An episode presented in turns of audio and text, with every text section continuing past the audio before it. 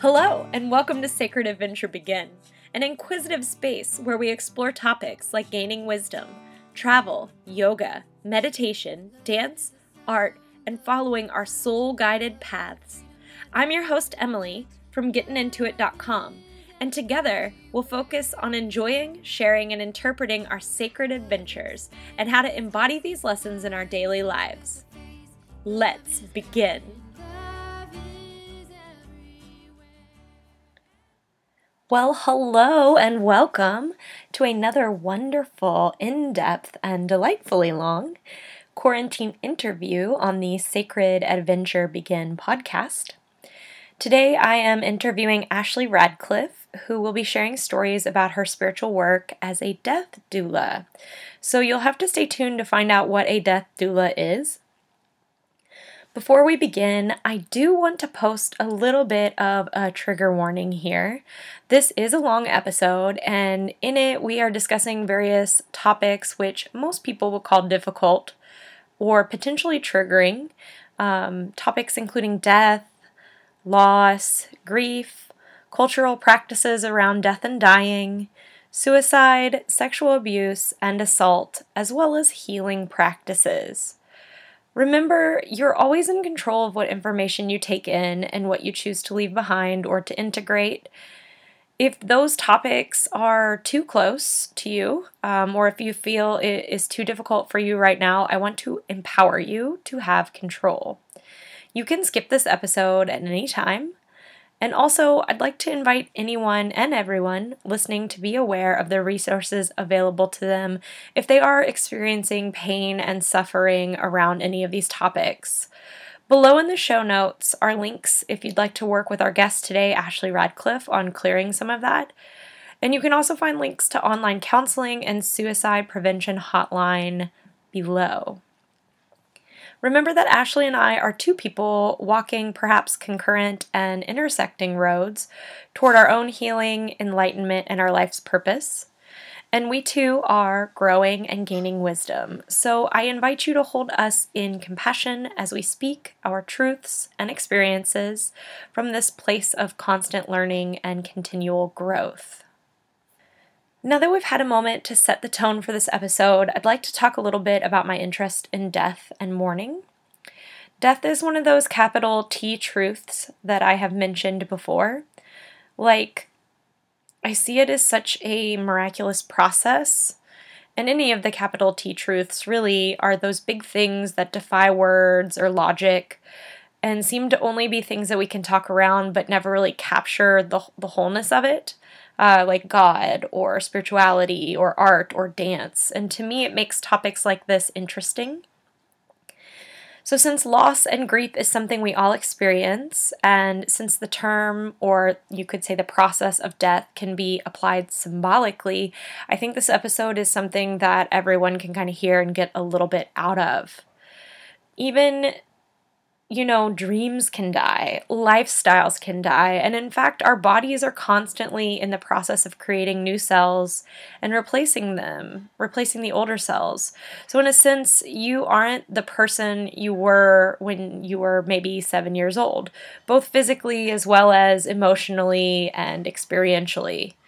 Yet, oftentimes, our attempts to hold on to things, uh, be they people or happy emotions or experiences, can be at odds with the fact that they are and we are living in a changing transitioning world that that death and change is a truth that we all experience um, if not every day then with different seasons of our lives.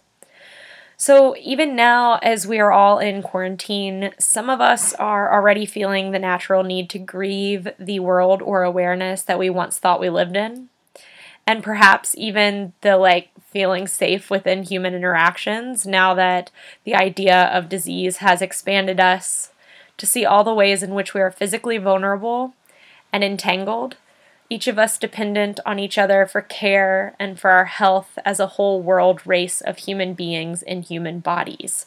And I'm sure that we're all tired of hearing philosophies on pandemics, so I'll stop there. Uh, in this interview, Ashley and I talk about the power that writing letters and journaling has to, to help ease grief and to help process loss. And I wanted to include in this intro a poem. I think that art can be so perfect to use to talk about big ideas like death because it opens so many ways to interpret up in us and it helps us access like ways of thinking or knowing or feeling about uh, ourselves in these kind of heavy topics. I'm going to share with you here an excerpt from a poem called My God, It's Full of Stars by Tracy K. Smith that grapples with the idea of micro and macrocosmic existence as well as death and awareness. A link to the full poem can be found in the show notes. Perhaps the great error is believing we're alone, that the others have come and gone, a momentary blip, when all along space might be chock full of traffic, bursting at the seams with energy we neither feel nor see flush against us, living, dying, deciding, setting solid feet down on planets everywhere. Bowing to the great stars that command, pitching stones, at whatever are their moons. They live wondering if they are the only ones, knowing only the wish to know, and the great black distance they, we, flicker in. Maybe the dead know, their eyes widening at last, seeing the high beams of a million galaxies flick on, at twilight, hearing the engines flare the horns, not letting up, the frenzy of being. I want to be one notch below bedlam, like a radio without a dial, wide open, so everything floods in at once, and sealed tight, so nothing escapes, not even time, which should curl in upon itself and loop around like smoke, so that I might be sitting now beside my father as he raises a lit match to the bowl of his pipe for the first time in the winter of 1959. It's so interesting. I love poems that deal with topics like this. And you'll notice again during the interview, there are going to be a few glitches of people fading in and out near microphones. This is a call. So I hope that you enjoy this conversation with Ashley Radcliffe, Death Doula. Hello, Ashley. I am so excited to have you on the Sacred Adventure podcast. Um, welcome. Can you start by telling us a little bit about the sacred roles you play in your life and how you came to find them?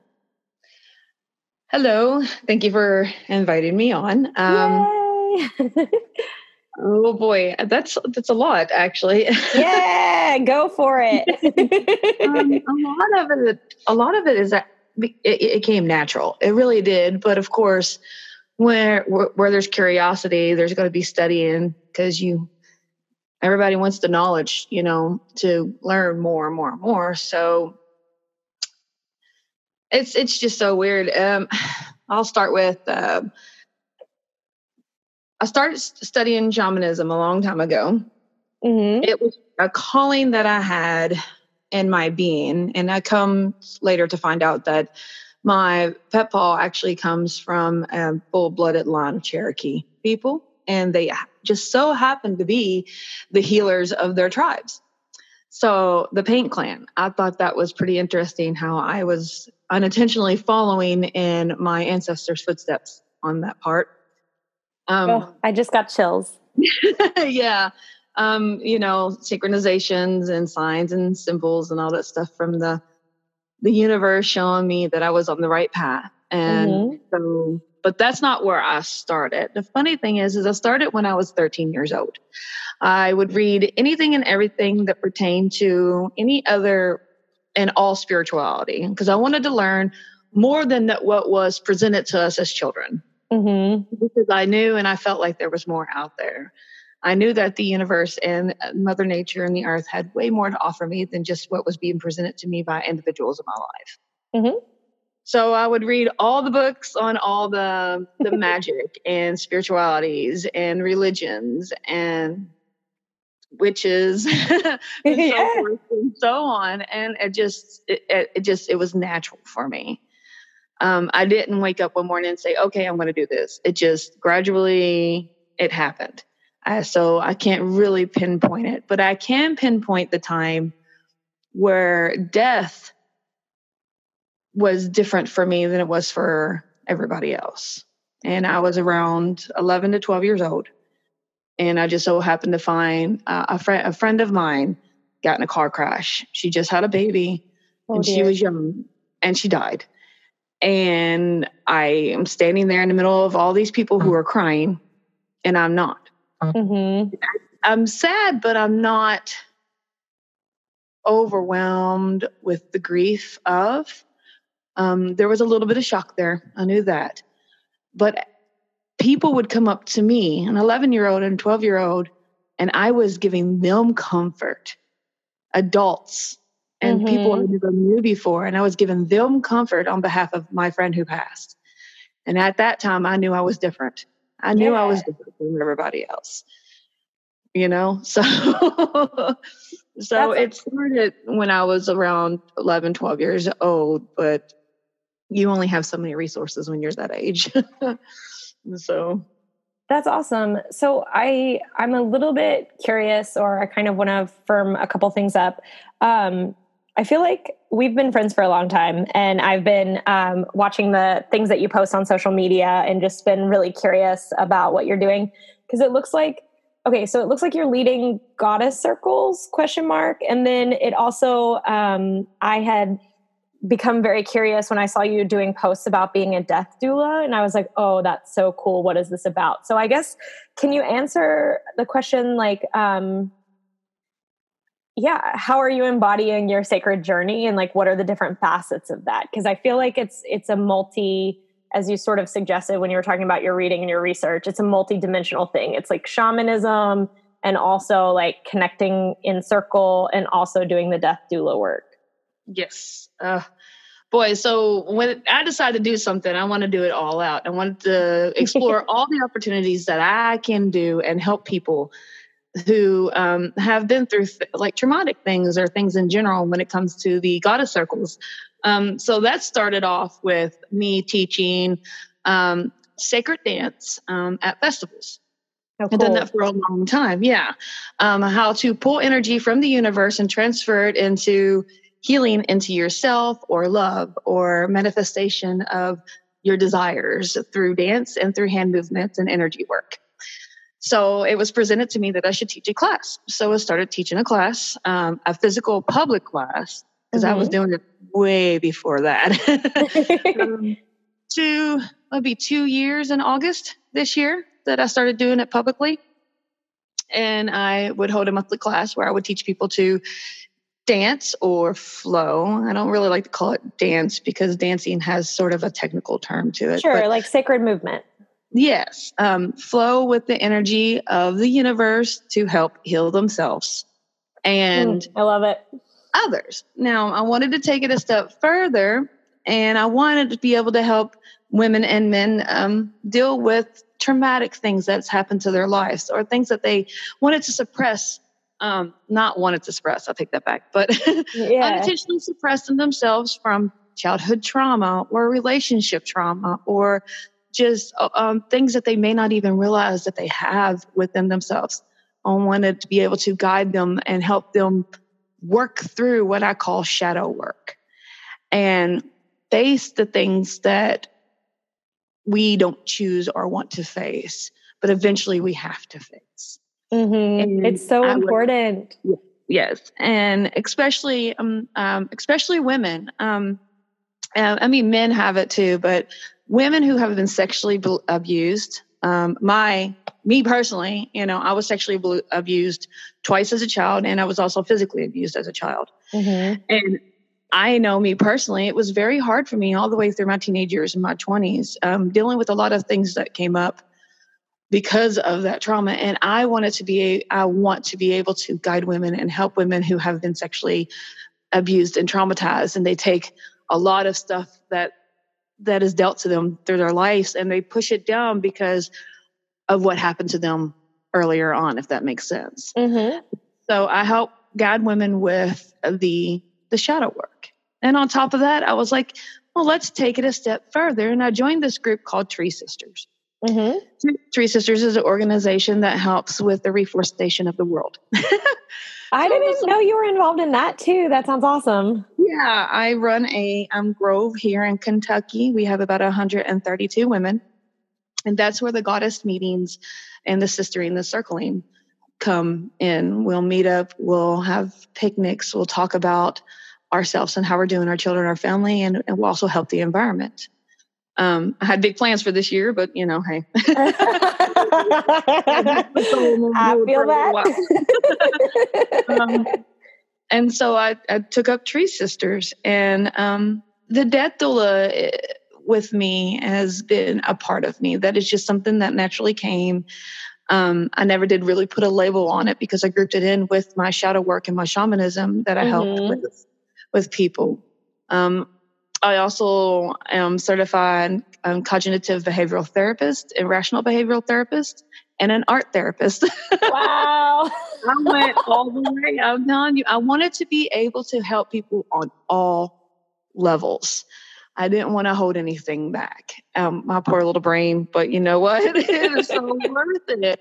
Um, I do intuitive readings. I do tarot readings. I do cleansings and blessings and you name it. I could do. yeah. Because um, I want, like I said, I want to be able to have somebody come to me and be comfortable telling me whatever they want because I've been there, I've done that, I've got the t-shirt, so forth and so on.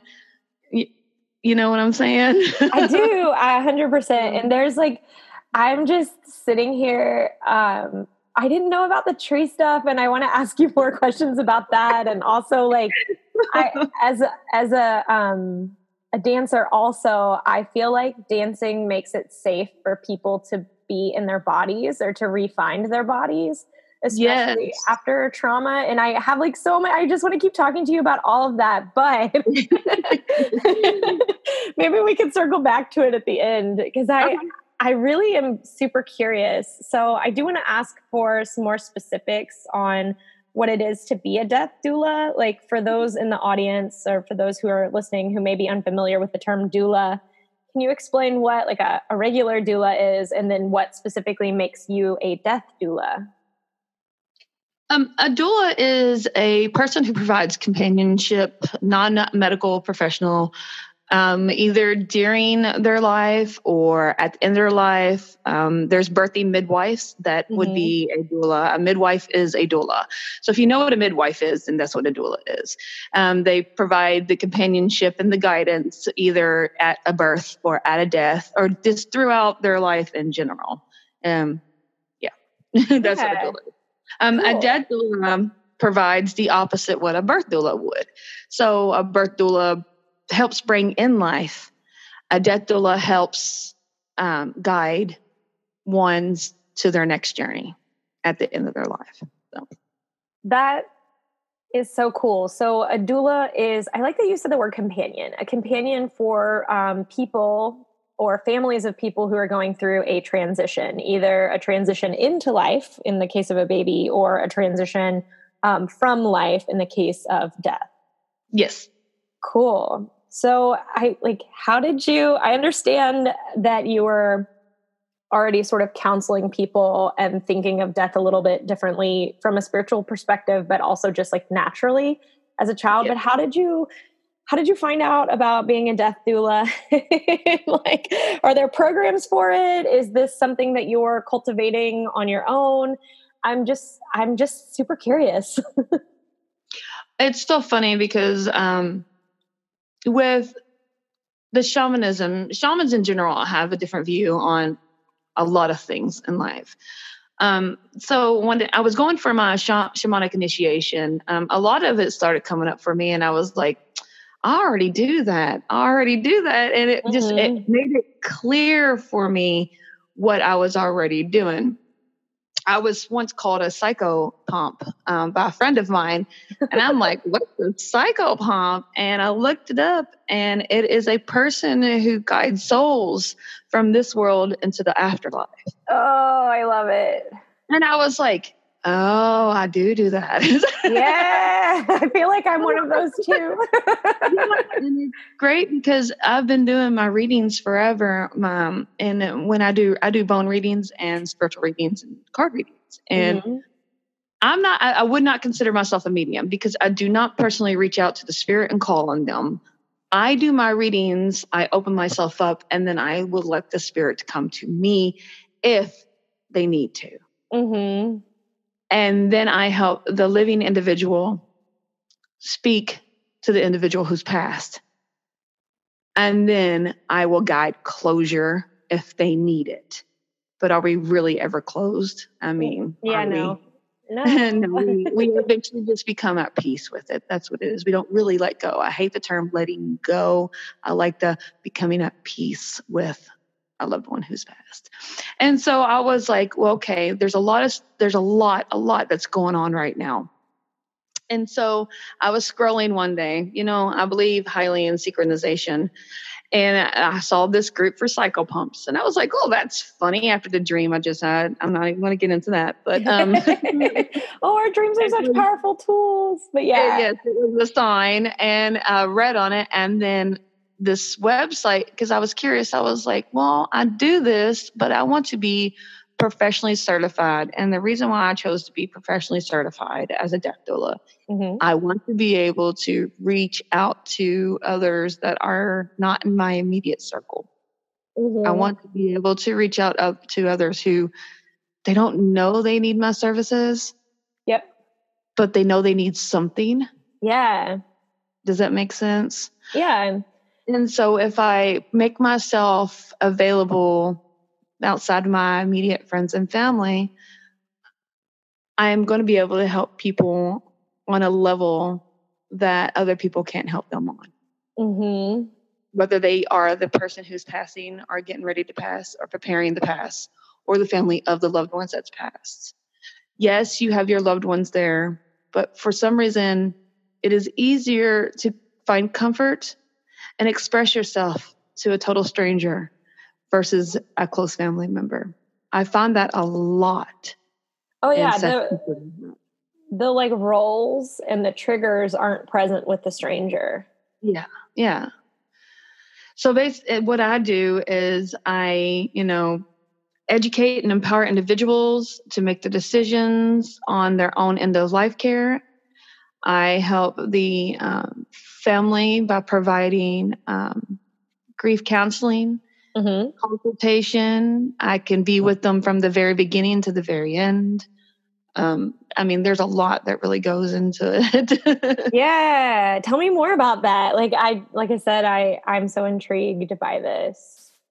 Um, so um, doulas, the death doulas are not medical even though we mm-hmm. may work with the hospice nurses um, if the person's in hospice um, but you know the nurses they're the ones who provide the the medical aspect the medications so forth and so on mm-hmm. while what i would do is i would be a helping hand to the hospice nurse or the nurses or the family by providing um, my time with sitting with uh, the the person that family members can't because you know you have to work you have to work and it's really hard to be with your loved one 24 7 when you mm-hmm. have a mm-hmm. job yeah you know yeah and so i would be the person who would come in and provide comfort for their loved one and talk to them and um you know hear their stories uh, about their life, um, hear their regrets and their wishes they wish they have done. Uh, maybe help them write letters to their loved ones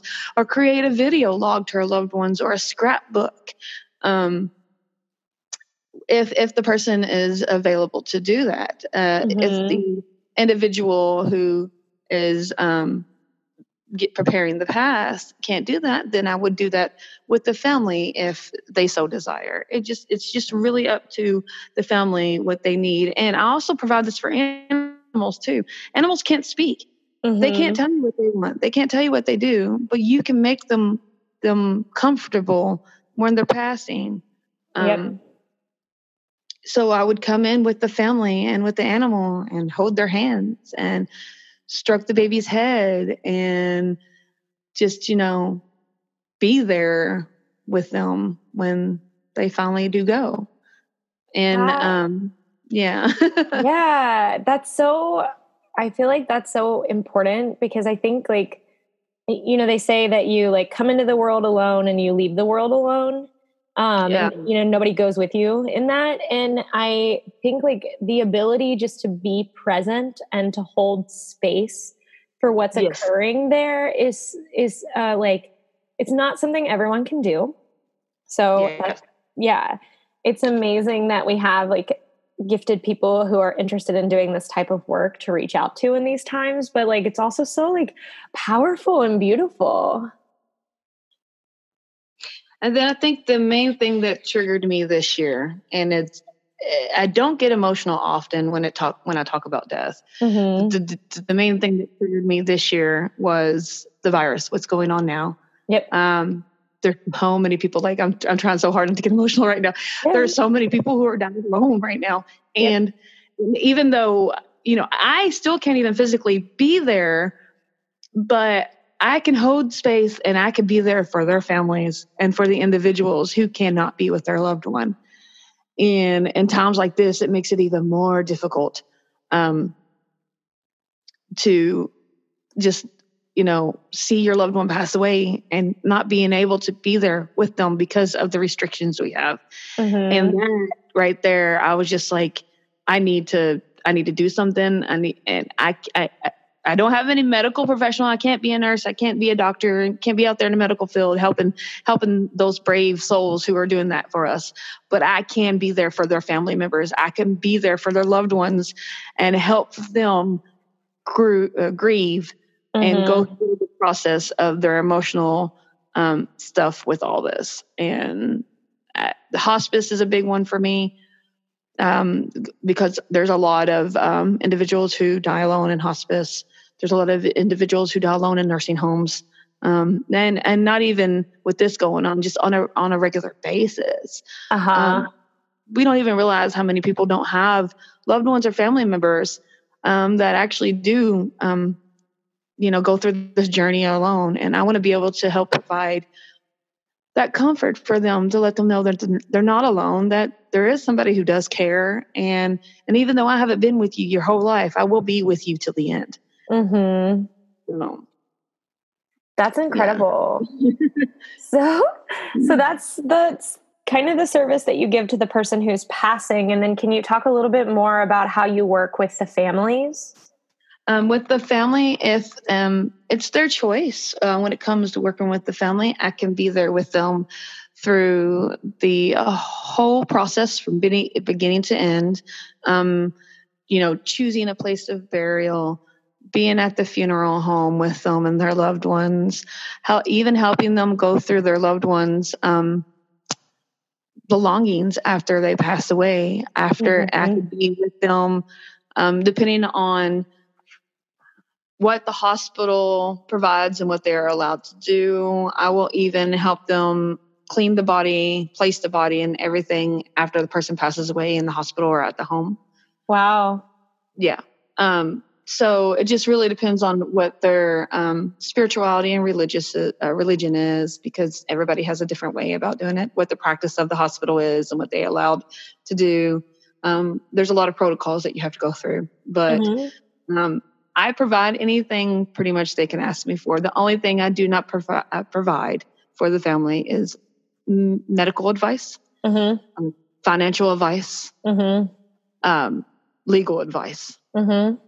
I do not provide any of that. But yeah.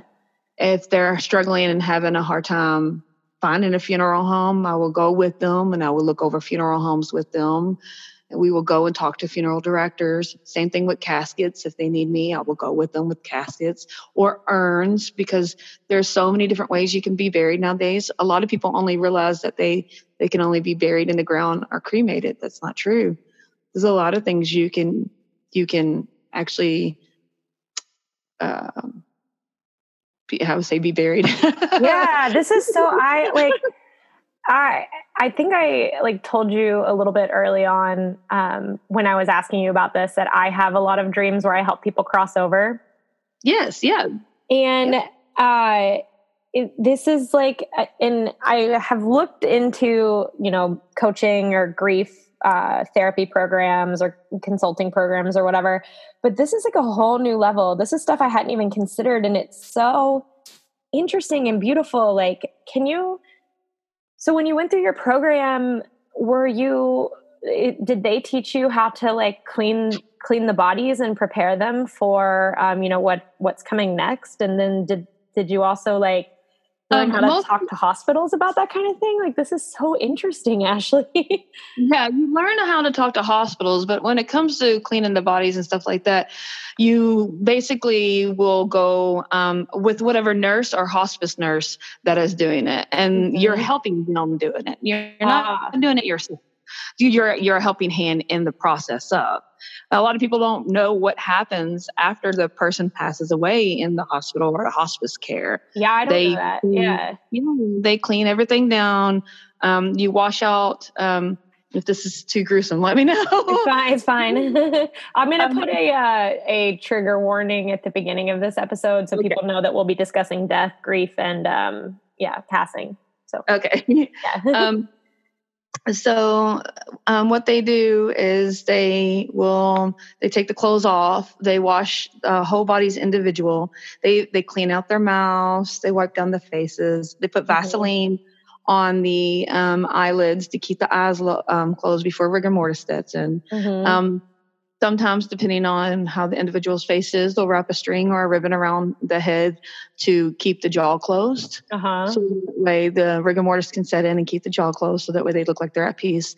And then they place the hands uh, and the legs straight side by their side.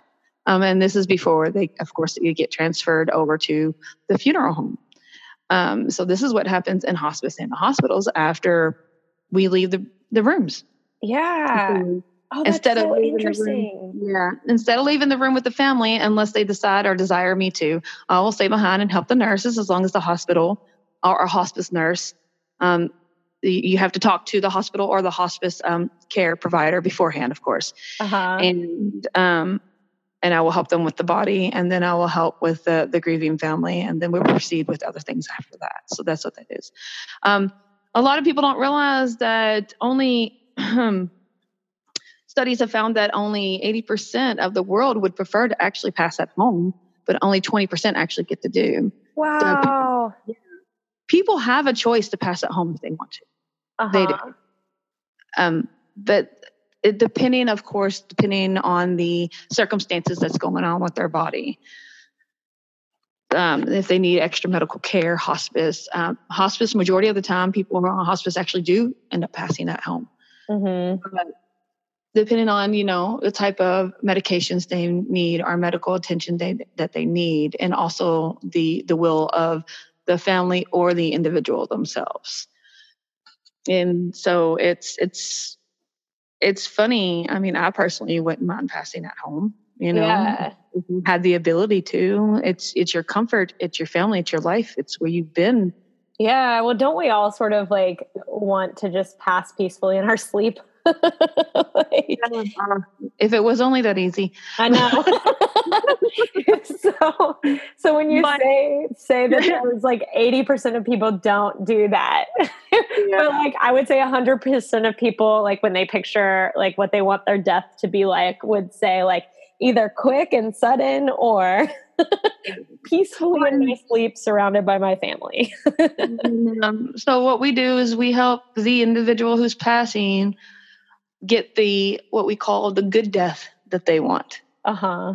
And then we will talk to them and their family and find out what a good death would look to them, what their desired outcome would be. And of course, it don't always happen like that. Death is not pretty. Death is not something to be. You can be death is beautiful. It moves to your next transition because it does move you to the next transition and journey. But you also have to be a realist, realist and realize that it, it can't be beautiful. Sometimes it's not beautiful. It can be very messy. Yeah, you don't have and, control. So I help provide and knock off the scary aspects as much as I can for the family and the individual that's passing. Oh, that's yeah. beautiful. So, um, let's say that you were working with a family and you were, um, and their their loved one passed, and they wanted you to stay around and help them grieve. Like aside from doing the funeral home visits and and all the like logistical stuff and just being present for that what other sort of techniques rites rituals that sort of thing what um what's sort of in your wheelhouse to provide afterward well um we could what i would want to do when they were ready because you can't just jump into anything right off the bat um, mm-hmm. I would definitely help them if they needed me to go through the um, individual's belongings, um, and then you know because that alone is an emotional process. Oh yeah.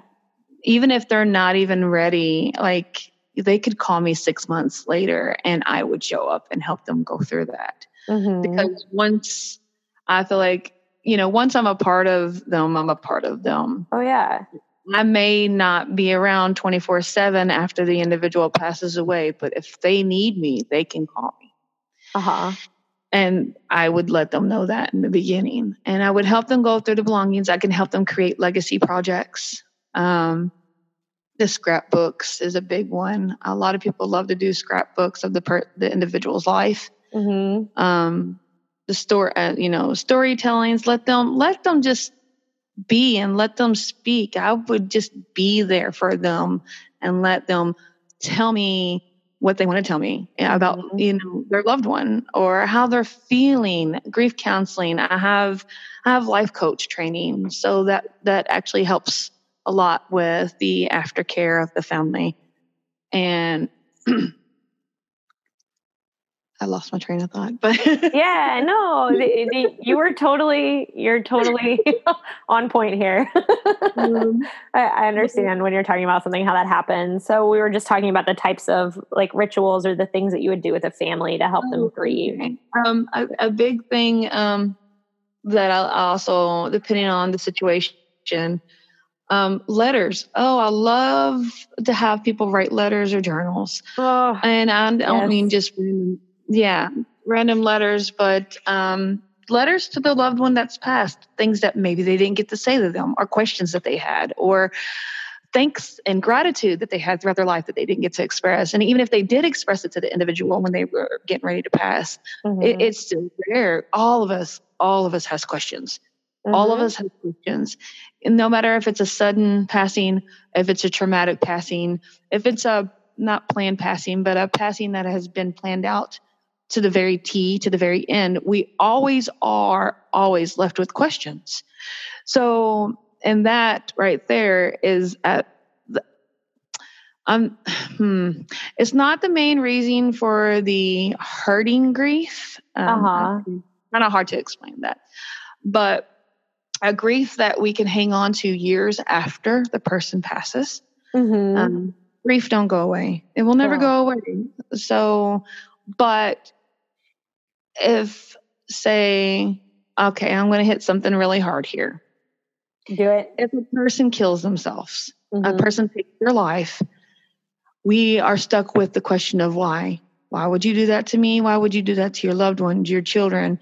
Why did you do that in general? Mm-hmm. that right there is it's one of the hardest things i've personally been through it.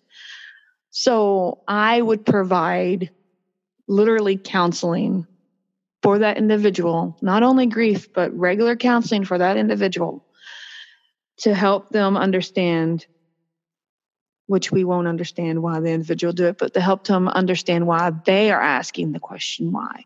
Yeah. What business did they have left over for the individual as I'm trying, I'm trying to explain it here. yeah, so, no, I yeah, keep going. You're not why. You're not asking why on their behalf. You're asking why on your behalf. What did I do wrong to make you want to do that? When in doubt, it does not have anything to do with the individual who's still living. Mm-hmm. And so you so help I, them process that like complex feeling. Yes, I help them process that, and it does not get done in an hour session. yeah. it takes a period of time. And so I am there when that happens. And a lot of people are resistant to it. A lot of people don't even realize they're doing it. Mm-hmm. A lot of people are like the flowing river and just open up with gushing waters. Every individual is part uh, it is is different. Um, some individuals are like, nope, I'm not doing that. And then six months later, I can't handle it no more. I need to talk to you. Do you mm-hmm. get what I'm mm-hmm. saying? Yeah. Yep. Yeah. yeah, I think I, it happens with sudden deaths too. Uh-huh. Yeah. yeah. Um, I think that a lot of people are familiar with like the seven stages of grief. Yes. But I feel like those are so like I don't want to say limited, but they like don't encompass everything that it's about and they how could they because everything is so individualized. Every person reacts differently. Yep. Yep. Yeah. I was going to say, everybody grieves on a different level. Yeah. And, you know, it's like, oh, this person passed away, and somebody could say, my condolences, I understand. And they might understand the sad mm-hmm. aspect of the individual passing or the sadness of losing a loved one, but they can't really truly understand the feeling that that individual is going through because every individual goes through something different when it comes to grief mm-hmm. or trauma. yeah, and, so, each loss has a different kind of grief. I feel like. Yes. Yeah. Yes. Yeah. And, I, I mean, some people go into shock. They're shock. Some people come into shock and they won't grieve for several years. Wow. Um, I know what my grandma, I didn't cry for the first six months. I could not understand. And she came and she visited me in a dream, and it was all over. Mm-hmm. And I was at peace. I was at peace after that because I knew she was. So, it, yeah. yeah. yeah. Yeah. I think um, I love those little diagrams uh, about grief where it's like the, the grief doesn't uh, change its size, it doesn't shrink, it doesn't get smaller, it doesn't go away. It's just that the like the the container of the grief that is you expands to house it and still other things. Yes. Yeah. yeah that's why I said we don't, we don't let go. We just gradually come become at peace with that individual not being there anymore. It's so interesting. yeah. Yeah. it's so interesting. I um so I also think that not just with death, but that like grief and loss can occur like about things. Um, and we were talking earlier about how like you didn't realize I had moved to Boston until I edited my Facebook profile. but uh, when I got up here, I um, I was unpacking stuff, and I knew when I got here that I hadn't practiced like the grief of leaving like my home and my family and all my friends and my business. I left, I basically left a whole fully formed life that I really enjoyed in Kentucky. Moved up here and I was unpacking um, Tupperware and I found Tupperware that was my mom's and I might I might break down a little bit here.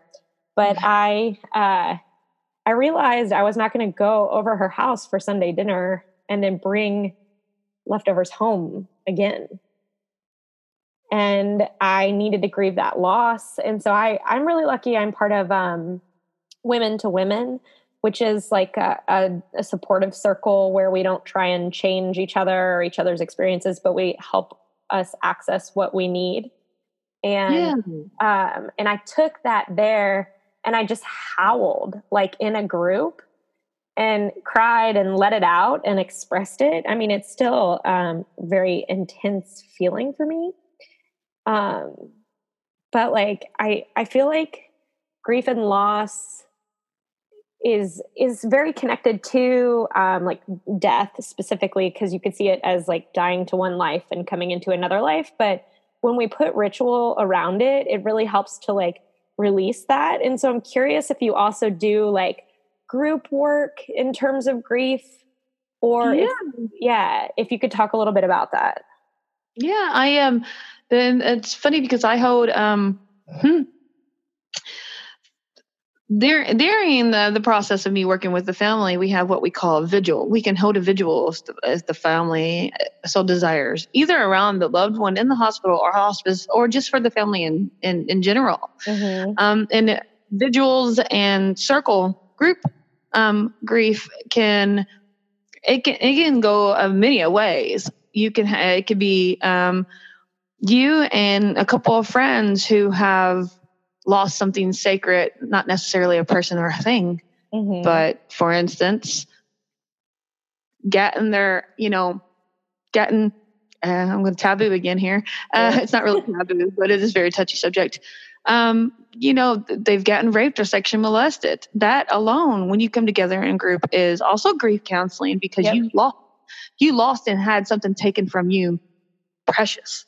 Mm-hmm you know um, it, that is a sacred thing with us as women. And when it is n- not given freely but taken from us that alone causes so much trauma and grief. And so yes i will and can and could and do host group circles of women who they can come at the comfort space and speak about that.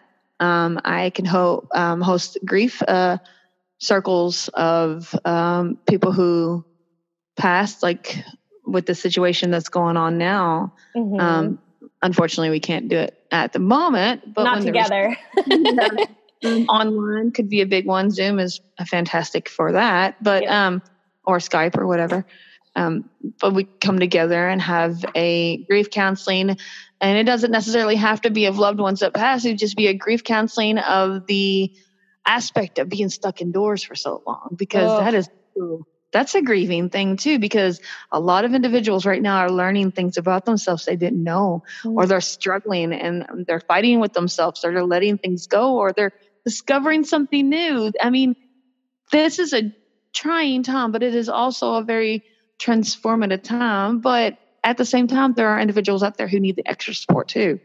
And i really wish i could like host a group right now. I wish i could physically. Yeah there's a difference between doing it physically and online, but as long as somebody knows that there's somebody out there who's willing to hold that time, that space for them, mm-hmm. that helps tremendously. And all my friends know and all my families know that if they need somebody to talk to, they could talk to me and everything that I talk about is definitely it's confidential. It doesn't leave our immediate conversations. Same thing with group um, chats or group consultations or I call it a uh, bitch and vent. Um, yes.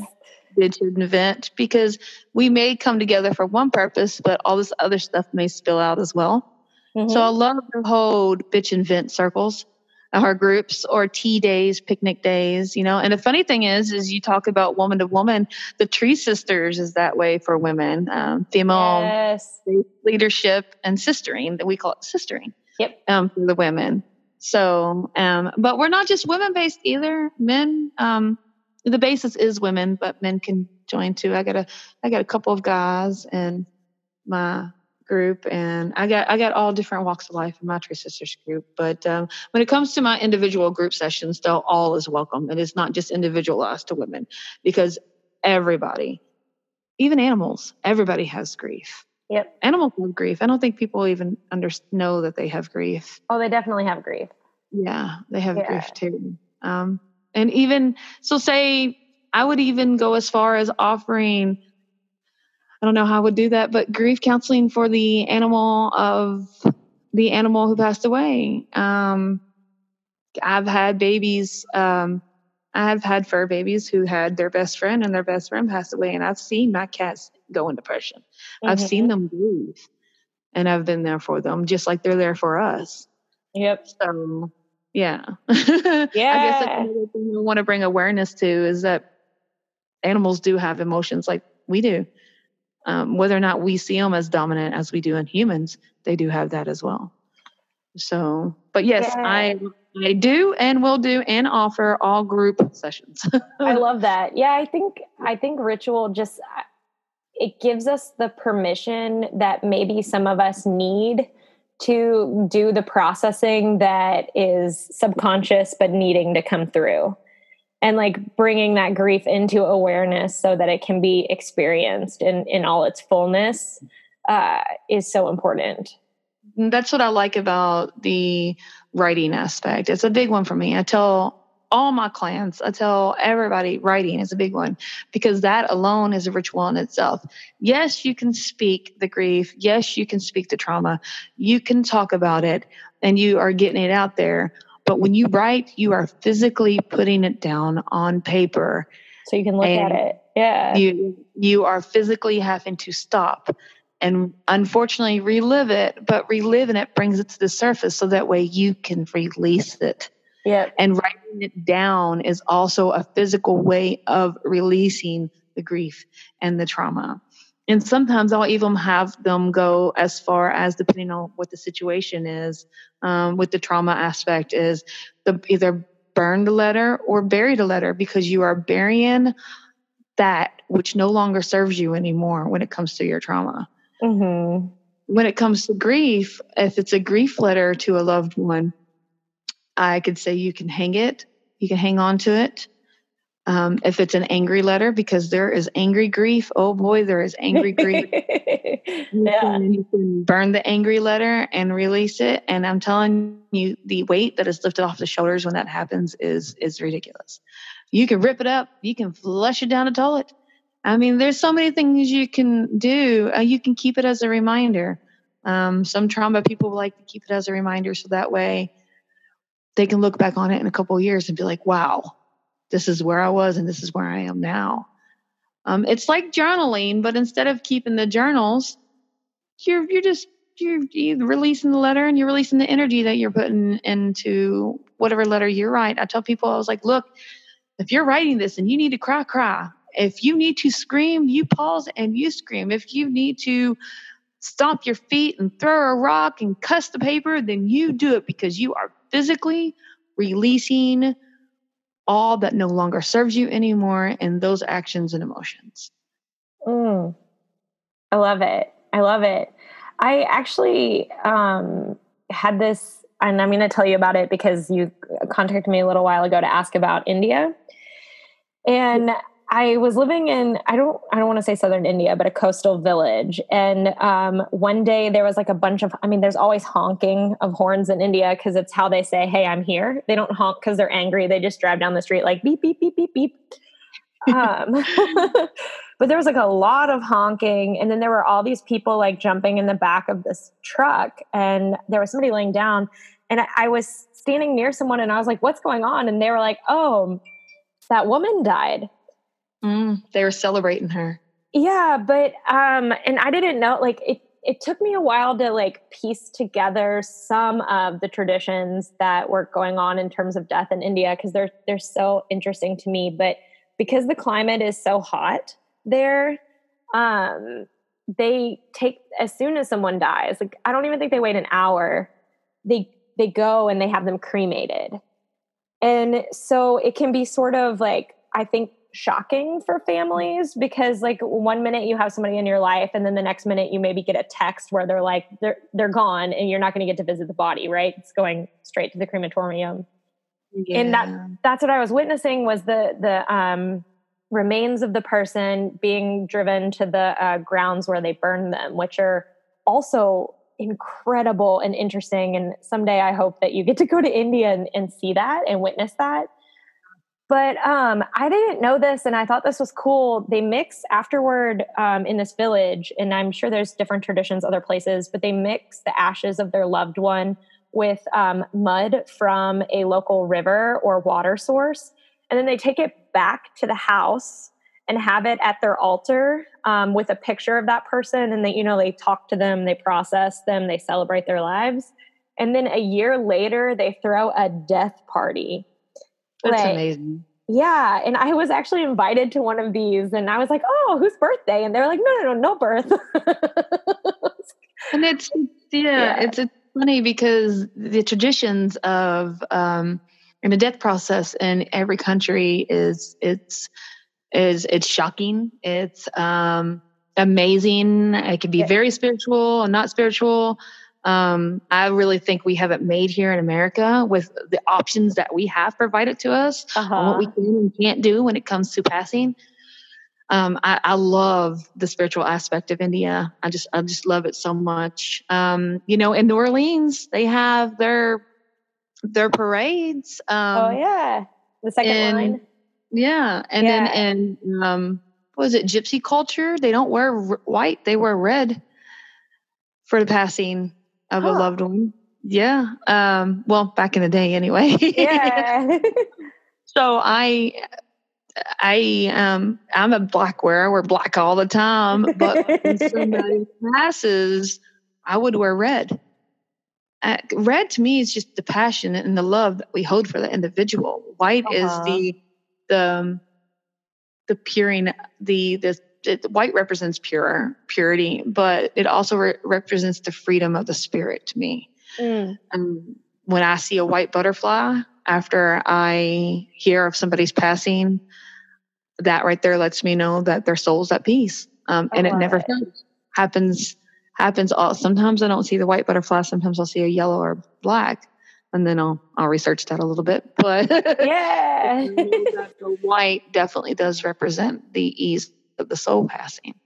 And so for me, being able to provide that information to somebody who's contacted me about their loved one um, makes me happy that I can provide that information for them because that's a big question too.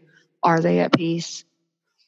And, you know, and it's just a little sign for me. Everybody has their own little signs, but here's a tip that I give people if you have a loved one that's passed and you're wanting to ask if they are at peace or not, pay attention to your synchronizations. Whether you believe them or not, pay attention. Because if you ask that question and either a couple hours later, a couple days later, you see that person's favorite animal or you hear their favorite song or something just randomly pops up and you see that and you think of them, that is them answering you, yes, I'm at peace. Oh, love yeah. it. yeah. And being able to receive your own messages is so empowering and and beautiful. And yeah. Yeah. So, and not every religion's gonna believe that. But all you can do is just put it out there and hope that they can find their own way of getting the answer to that question because that right there is one of the most popular questions that people ask when somebody passes away mm-hmm. whether it was traumatic or not. Yeah. How do, how do I know that they're still there? Exactly. Yeah. And that's a big one because the way I see it is, is they're always going to be there. Mm-hmm. They're not going to be there. I had to tell somebody recently this. They're not going to be there in physical. You're not going to be able to see them. You won't be able to feel them. You won't. You won't be able to smell them or anything like that. but that song or that movie or that quote, that saying, that animal, that color that you see and they pop in your head, guess what? They're there. Yeah. They're always going to be there and be a part of you. Yeah. Yeah. In those sense. Yeah. So oh yeah. This this is wonderful, Ashley. So if people are looking to work with you, where can they find you? Um, I have a page on Facebook. It's called Spiritual Movements. Um, should pop right up when you type in the name, or my email is ashleyradcliffedd at gmail.com, and they can email me there. Um, they can find me on Facebook, Ashley Radcliffe, and they can message me. I'm very easygoing and laid back, and I will respond as soon as I see the message, unless my kids drive me crazy. It might take a minute. But, um, the DD, I'm assuming, stands for Death Doula. yes. Yeah. Yeah. Mm-hmm. Um, um, yeah. So Ashley Radcliffe DD at gmail.com would be an, um, the quickest and easiest way to get a hold of me. Yes. Oh, I love this. Well, thank you, thank you, thank you, thank you so much for coming on the podcast and talking about um, difficult topics. I'm sure a lot of people will benefit from from hearing that there are people out there like you who are working with others on like grief and release and uh, like self awareness during the grieving process. There are a lot of beautiful, wonderful people out there who provide these services. that may not be certified, all you have to do is ask. Yeah. if they're remotely spiritual in any form, if they're remotely spiritual in any form and you feel like that they could, just ask. Most of us are just like, yeah, you need help with something, I'm here for you. I love it. And right now I'm providing my my death doula services for free because with everything that's going on with the world and financially, people are under a tremendous amount of stress. They are they're very distraught with all this. Um, we get online every day and there's so much negative stuff. Mm-hmm. So I'm providing my death doula services or just grief counseling and stuff for free until all this passes over because for me it is not about money Mm-hmm. It's not mm-hmm. about me. It is about me helping the individual heal and helping the individual in general. And when I help them, I help myself. And so that way we are both healing together because I'm helping them and guide them and healing them. And I'm providing them the comfort that they need. And I don't know how to explain it any more yeah. than that. no, it's it's perfect and and beautiful, exactly how you said it. Thank you, thank you, thank you, Ashley, for coming on the podcast and sharing some of your beliefs and practices around death and grief and loss with our listeners. I hope that you all enjoyed this. And as part of this outro, I was thinking a little bit about how to wrap this up and about using art um, to talk about death and loss. And I was considering it, and I wanted to put on the end of the episode this beautiful song by Sarah Martin. She's a jug band musician from Louisville. And the song is about how like the the longing for love is also very strongly connected with a, a longing for death and how that type of longing is sort of um how to say woven in with each other and I thought that you as the listener might find it interesting. The song has a little bit of humor with it too to leave on a, a little bit of a lighter note. So I hope you enjoyed this episode. If you could take the time to rate and review the show so that more folks can find it, that would be greatly appreciated. And thanks for listening. Have a great day.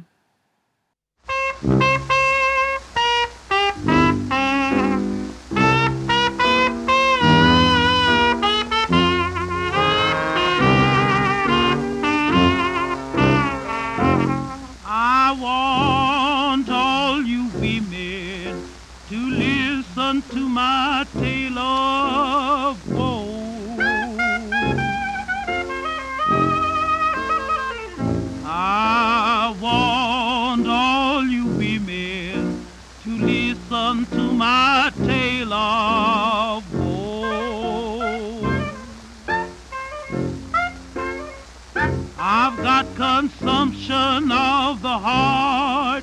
I feel myself sinking slow. Oh, my heart is aching, and the blues are all around my room.